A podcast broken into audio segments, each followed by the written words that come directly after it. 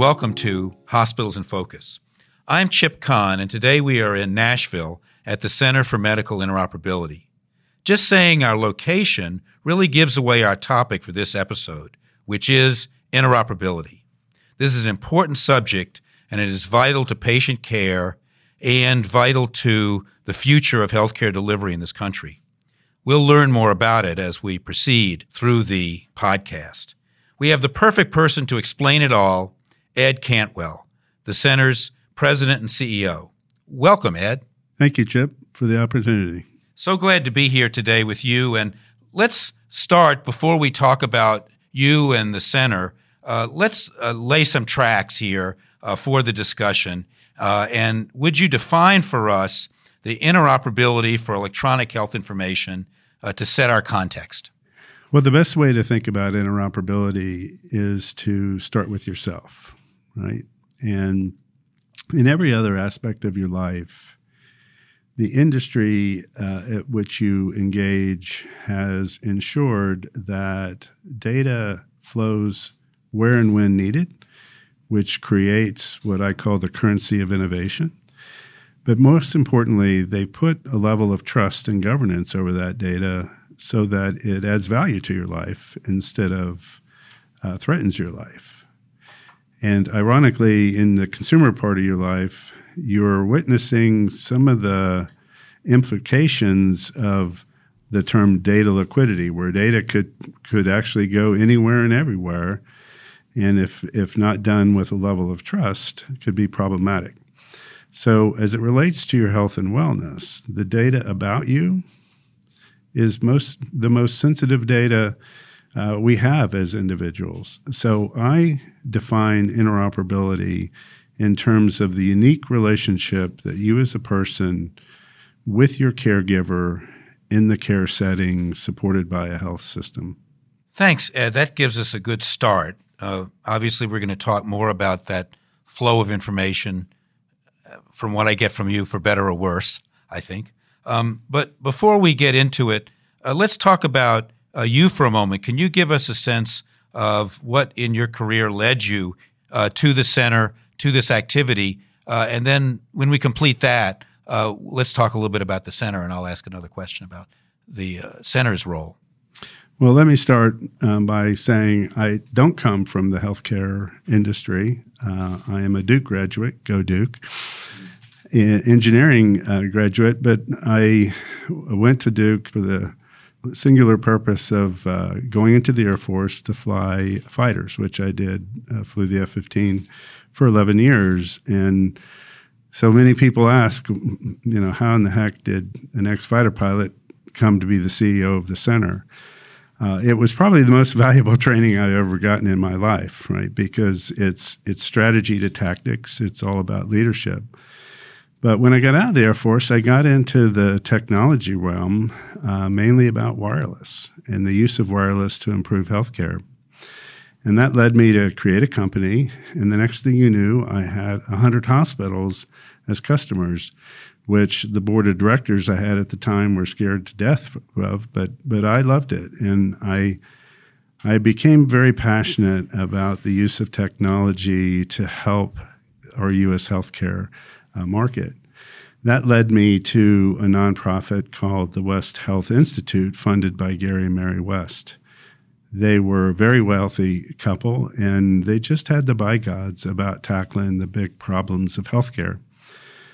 We ended up having an employee's father die of a preventable death at Cedar Sinai.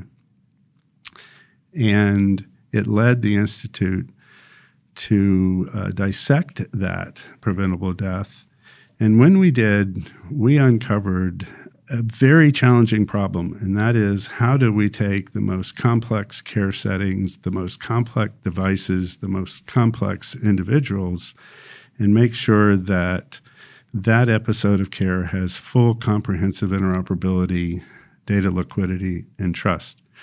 So when we debrief the problem, uh, we were commissioned to go study other vertical markets. So I got the privilege of uh, studying the finance industry, the cable industry, the telecom industry, the shipping industry. And there was a unique commonality between them all. Uh, observation number one they had a small group of extraordinary CEOs that came together to make sure their industry was interoperable and where data was an asset. Two, they used the governance of a nonprofit. So we're a 501c3, not for profit. We are member led, and our members are hospital and health systems. So we don't accept vendor money, although we engage quite extensively with the vendors.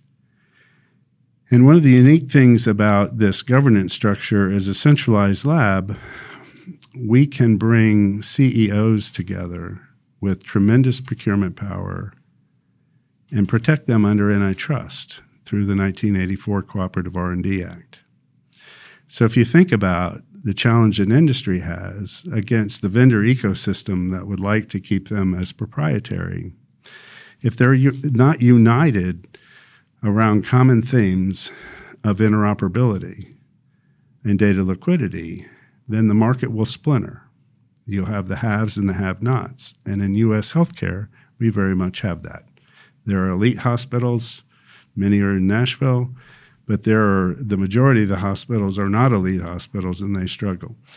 So we were formed to assemble a board of directors of CEOs from for profit, nonprofit, federal, and public, and then focus on the singular problem of the lack of comprehensive interoperability, data liquidity, and trust. We chose to start in the episode of care where the costs are highest and the potential for harm is the greatest. It's the bookend to the current push to make electronic medical records interoperable. So we are a, a governance model that, by charter, calls for the leaders of our health systems to come together, build a platform, we call it the trust platform, where the person is in the center and the things that engage with the person operate in a fully interoperable way. We use the term one to many, two way, plug and play, standards based, so that the hospital system and the caregiver have the benefit of that data. And they not only have the benefit of the data, but they have the benefit of the potential to take that data and make sure that the semantics and syntactics are uh, are common. Meaning, I, I don't know if you realize that in some cases there's like 17 definitions of blood pressure, right, from each device. So make sure we speak a common language so that that data can be orchestrated and then exposed to the most promising analytics and machine learning and deep learning and artificial intelligence. So bringing that level of automation into the healthcare setting so that the person, the care, uh, the caregiver, and, and the hospital system benefits, not only from a productivity point of view, but from a cost point of view and from a clinical outcomes point of view. So the center is formed uh, to do exactly that. We're a highly technical organization. We develop the reference architecture for the platform that would afford this capability and once developed, we make it available to the market.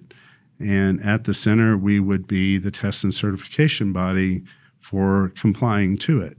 So if you think about this, this hope of the Internet of Things, if you allow the things to be proprietary, it's not an Internet of Things. It's an Internet of proprietary things, and you will never get the benefit that you've seen in the other industries. So let's take uh, the broad strategy that you've described and let's go to a patient bedside and illustrate for us what this interoperability you're talking about would look like for patient care. And then you began to allude to it, but literally, what will the center do to help sort of move and, and leverage, first move technically and leverage uh, strategically uh, those who are providing the technologies that are playing into that bedside. Let, let, let's get to brass tacks. So let's do that by a scenario. You're, you're visiting the wonderful city of Nashville from Washington, Lord knows I don't want this to happen to you, but uh, if if you were in an automobile accident here and you were rushed, I'll, I'll just pick a for-profit system. You were rushed to Centennial. As as they put you in the ambulance, you would be a complete unknown unless you carry a personal longitudinal health record. Do you? No, I don't. No, you don't. Unfortunately. Okay even though you're the CEO of the uh, Federation of American Hospitals. I will try to figure that out, but I'm not confident I can. So, so you're a complete unknown, and you come into the ER, and you're an unknown. So we start the whole process of healthcare with a detriment where the most important part is is uh, unknown. So what will they do? They'll do a workup of you as if you're a brand new patient uh, e- even though it would be very helpful for them to know your history, what you're allergic to, you know, your your last set of X-rays or MRIs. So you find yourself in that wonderful bed in that wonderful gown, uh, surrounded by a doctor and many nurses and techs, and you look at all the equipment that touch you. You know, a heart monitor, infusion pump, pulse ox and you make the assumption that all of those medical modalities are communicating in a way that's to the value of you and your caregiver. But the fact is, all of those medical modalities are not interoperable. They each use uh, pervasively a set of proprietary interface and specifications so that their data remains their data. And then that data is then taken by what I call arms dealers and converts it into another proprietary format uh, into the electronic medical record. So you're surrounded by, in, in the case of, uh, of our West Health Institute example, there were 13 modalities. There were 13 different screens. It was so dense you couldn't get to the bed. The alarms were blaring, and and the data needed to save that man's life was completely missed because all of the data in the siloed way goes into the EMR, and they just could not orchestrate the data and take a dynamic response. So now picture if you got on a 747 and the engines and the flight controls and the radar data were all siloed and proprietary and you had to have the pilot or the stewardess or the flight attendant integrate all that data. That is interoperability in the episode of care.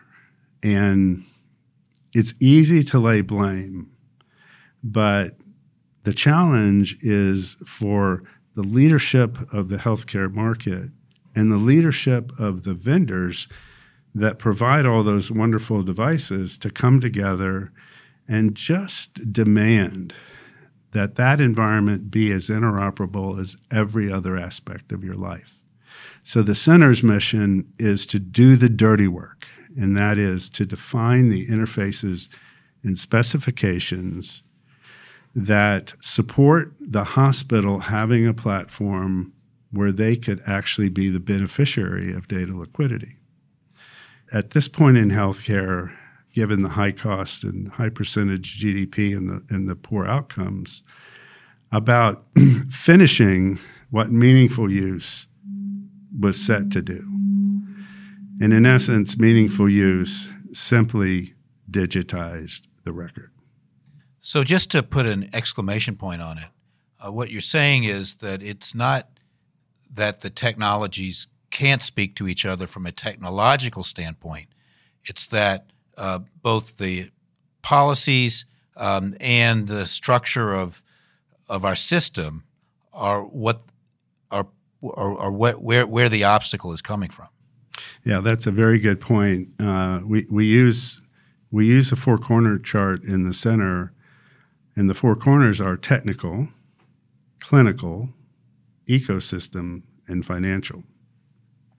This is not a technical issue. This is an architecture issue. It is a governance issue. It's a financial issue. uh, where an industry comes together and and has the resolve to make sure that interoperability is the baseline of their of their industry. And there are so many good examples. So um, I, I use the example often of if I brought the top 10 hospital CEOs into the center and put them in the boardroom, and I brought the 10 top vendor CEOs, and, and let's include Philips, Medtronic, Microsoft, even Apple and Google. The vendors on the other side of the table would not dare run their companies like hospitals are forced to run. And that's that's one of the the key leadership challenges of any CEO today.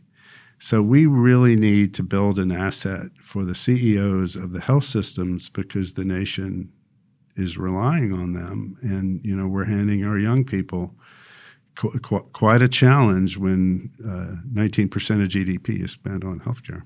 So I'd like to ultimately you know get to a conclusion here as to what direction you think hospitals and CEOs should be going in uh, in terms of pressing policy and pressing their own operations. But to to really lay a, a base for that, um, we have to step back, and I need to get your views and your perspective on the public policy that, in a sense, has partly gotten us here.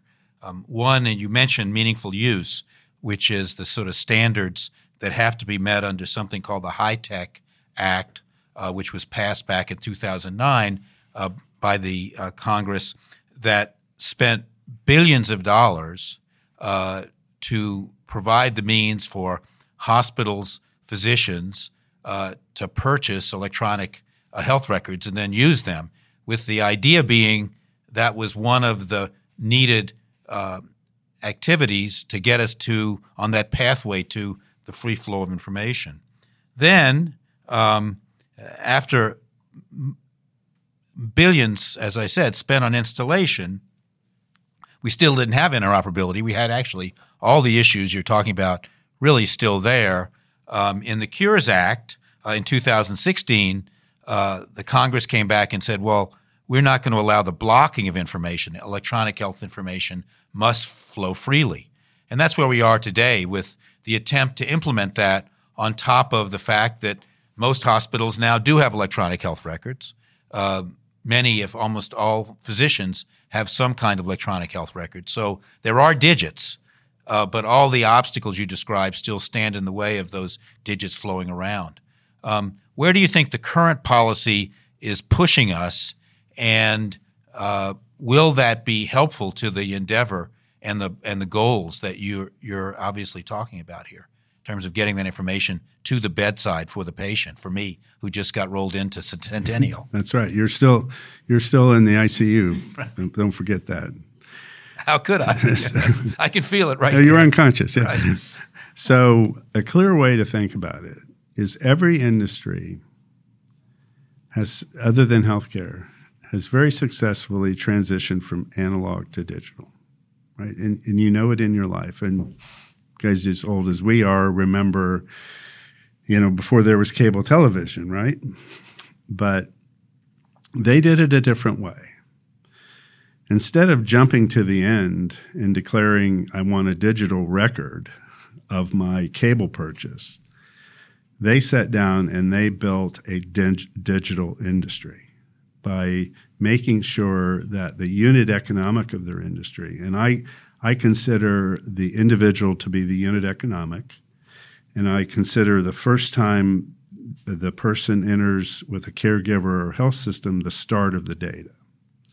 So in every other industry, they made sure that that unit economic digitally was interoperable was interoperable that produced the level of data liquidity, and then they put the business governance on top of it.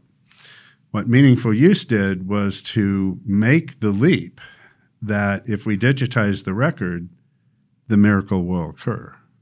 They funded that to what, $38 billion. They did not address interoperability. They did not address the challenge for hospitals that are negative to low margins to, to do the same thing as the other digital industries. So uh, it, it, was uh, bet on a miracle, and the miracle in this industry did not occur. So in in, in a way, Chip, uh, they're trying to they're trying to go to the end, i.e., digital records, and force it interoperability down. When you know every hospital struggles with capex and, and opex, so so whereas other industries proactively a, were able to architect this and agree upon the COs, the center has to work with our board to in, in many respects, try to untangle the spaghetti that's already there. And that's why, in the end, if you look at the 21st century cures, which really is challenging the challenging the, the, the, the free market to address this problem and to do it in a way that's to the benefit of the person, even if that's at risk to financially holding a a patient hostage to, to a health system. So we've come to the conclusion that now is the time for the healthcare market, represented by for profit, nonprofit, federal, public, to have the same trust network and platform that every other vertical market has, where the unit economic is the person. And the ability to build data liquidity around the person for when they're in the hospital because the only thing that you're going to care about in that ICU one you're going to you're going to trust your nurse and hope that the nurse has the benefit of the information. Let's take sepsis. Right? Sepsis kills 278,000 people a year, 27 billion dollars.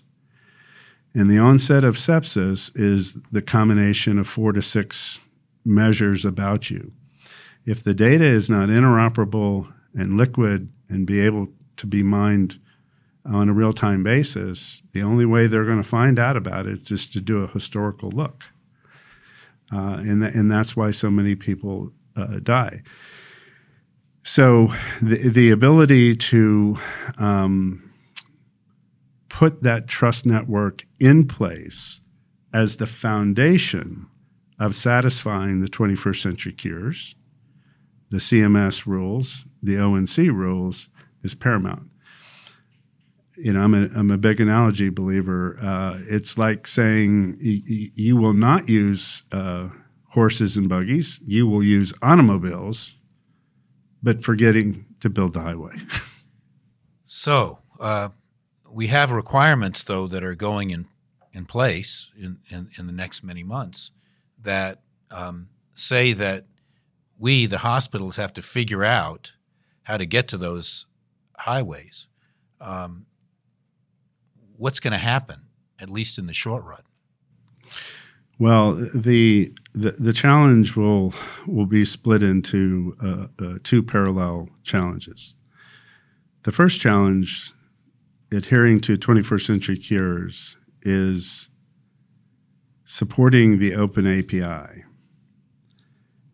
And uh, uh API is application programming interface. And what that means is, um, of course, you're still in the, the ICU. They still don't know anything about you because there's no trusted way of getting your information in at that time.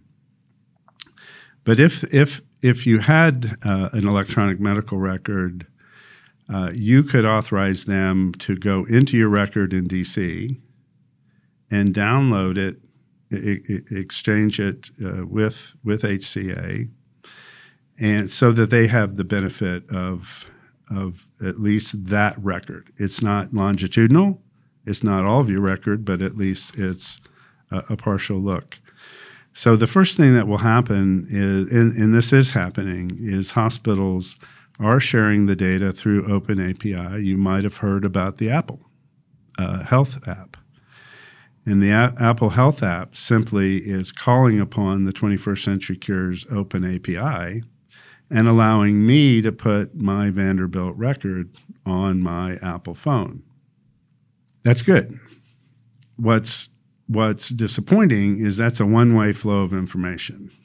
I just happen to be uh, the rat in my own experiment now because Apple Watch diagnosed AFib. And sure enough, I have AFib. But I can't get that data back into my electronic medical record because there's no trusted way to do it.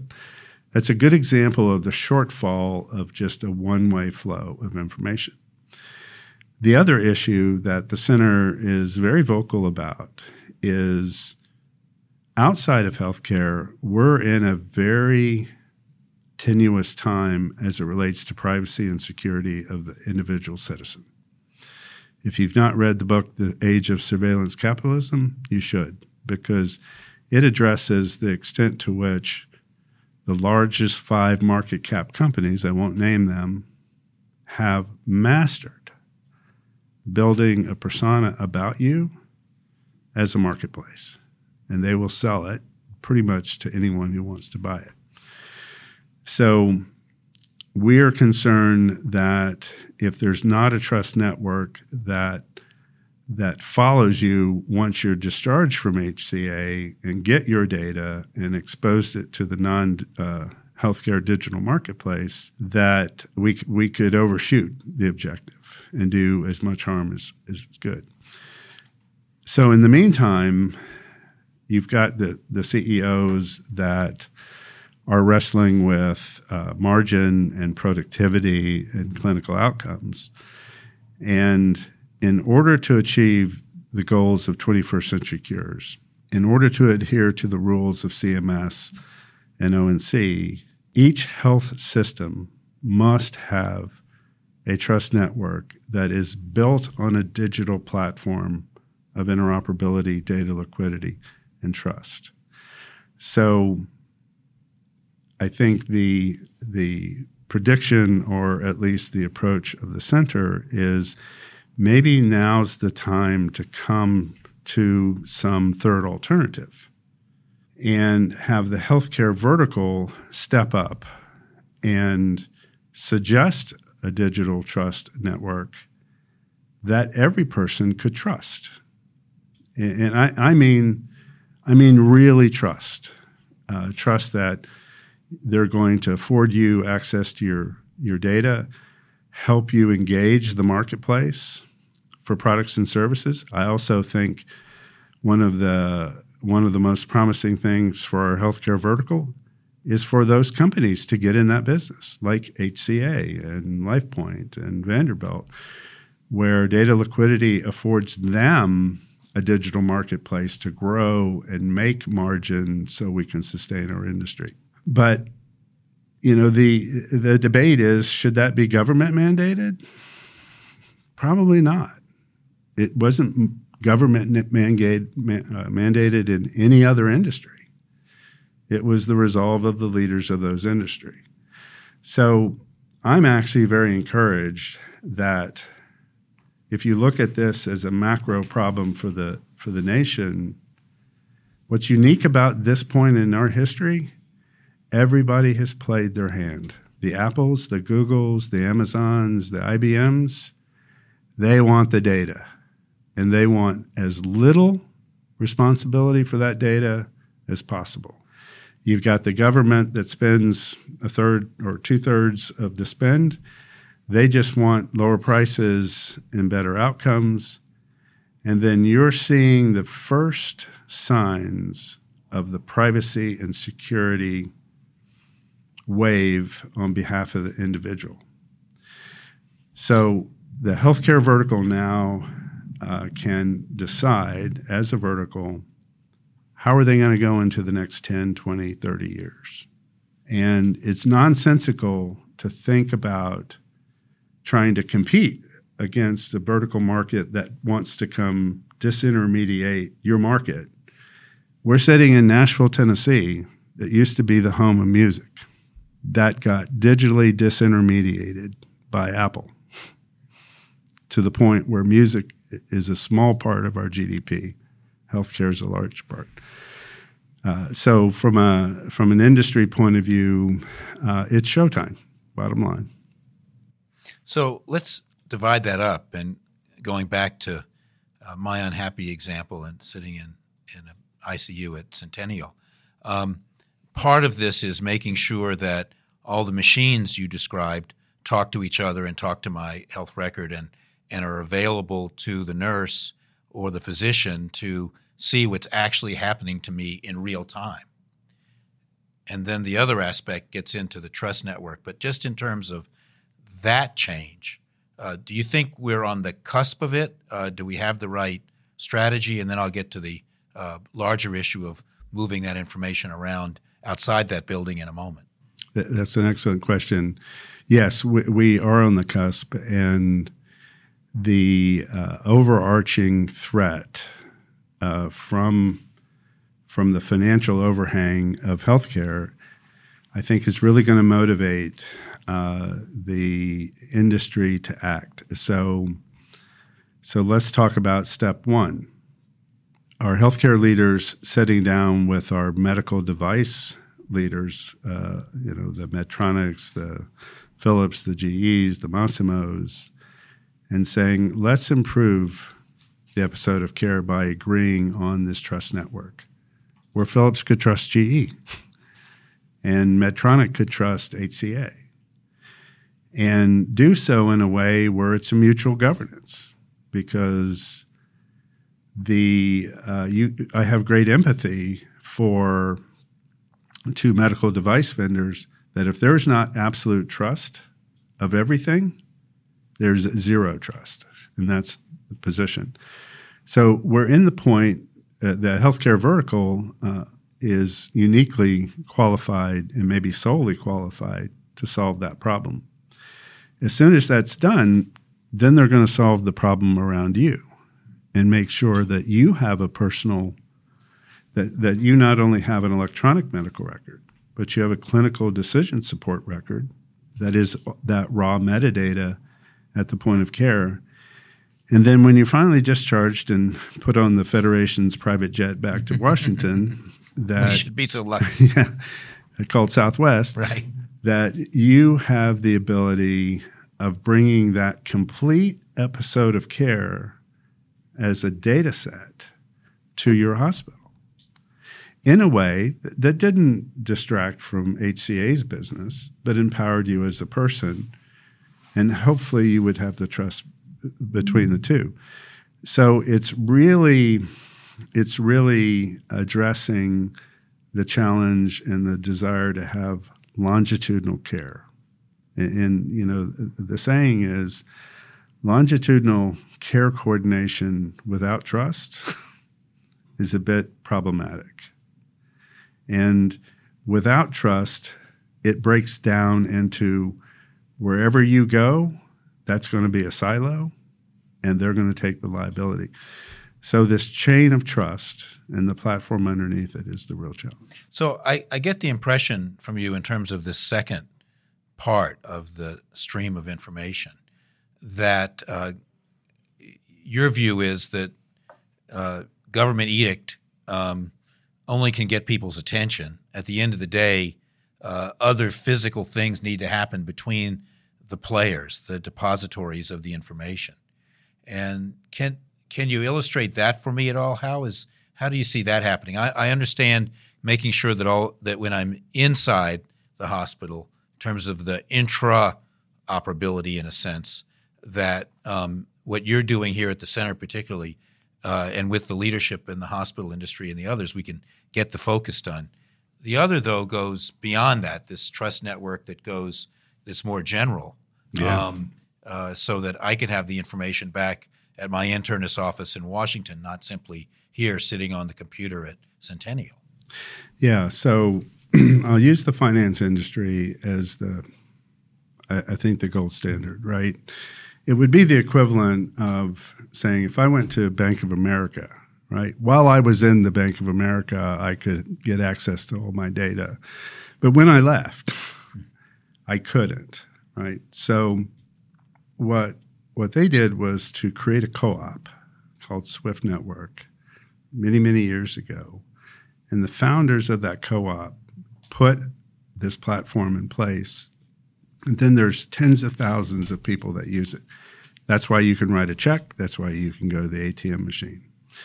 And they were smart enough to know that they needed to follow the individual or the citizen wherever the citizen was. I think healthcare needs that same mentality so that when you trust a health system, you're going to trust that they follow you, they take care of you in the factory of healthcare, but they also follow you and, and afford you trust at home in the social determinants of health. You cannot do that unless you have a data uh, platform that, that, that has the individual as the, as the unit economic and in a way that's trusted, secure, and accurate. So, versus I'm going to get you in my hospital and I'm going to protect that information so you can't go anywhere else. So they have to make the leap of faith that interoperability is good for their industry, not a threat to their industry. And because all markets are digital, their competitor is the digital marketplace. So imagine if you know all metadata from all medical devices were piped to Amazon, Google, Apple, right? Uh, from a from a vertical market point of view, um, it's it's a threat to an industry trying to be a viable industry. It would be the same level of attack if we went to Google and Amazon and Apple and said, "We're going to just bust you guys up," right, and remove the competitive advantage you have in the market. And I'm not arguing for for extreme one way or the other but I am, uh, I guess, really even, you know, I, I say often, Chip, that I'm one third an upset citizen. I'm one third shamificator, meaning it's time for the leaders to step up. And, and I'm one third build a really strong technical lab, but it takes the combination of the three. Let's look at one aspect of what you described in terms of the transfer of money and the moving around of information that allows me to go to any ATM, uh, which is this uh, organization or structure called SWIFT. It's both organization and structure. Yes. And it takes some financing and, and, and some governance and some oversight. Uh, do you see us very close in healthcare to any kind of similar platform, or are, are we, uh, and how do we get there? So we don't see any other effort uh, towards that trajectory. And the way that we're trying to get there is is why we form the center, and that is at least get the CEOs in the room with enough market power that if a small handful of them embrace this, let's say the largest for profit and largest nonprofit, then that would be a compelling percentage of healthcare spend to motivate the vendors to subscribe to that theory. And what that entails is, and this is a subtle but important point. Let's take the, the highway system. If the highway system behaved like healthcare, every road would be a toll road. And that toll would change, hmm. you know, on, on a random basis driven purely by the free market. So the resolve to make the flow of data a commoditized platform utility is the condition precedent of any high functioning digital marketplace. It's hard because you have to get the market forces together. Imagine if you didn't have this in cable, you didn't have it in finance, you didn't have it in shipping, you didn't have it in logistics. So the the center as a 501c centralized lab is intended to be the neutral technical force on behalf of the health system, the caregiver, and the person. We're not we're not fighting for vendors. We're fighting for for the individual and their unique relationship with their provider. So it's a governance decision. And in the end, it will be a governance decision. There's nothing uh, from the governance side that prohibits it, In fact, I think the government would would welcome it. We know the the help committee is uh, extraordinarily supportive uh, of free market solution. So I think that we've done enough uh, groundwork to to have models other industries have provided.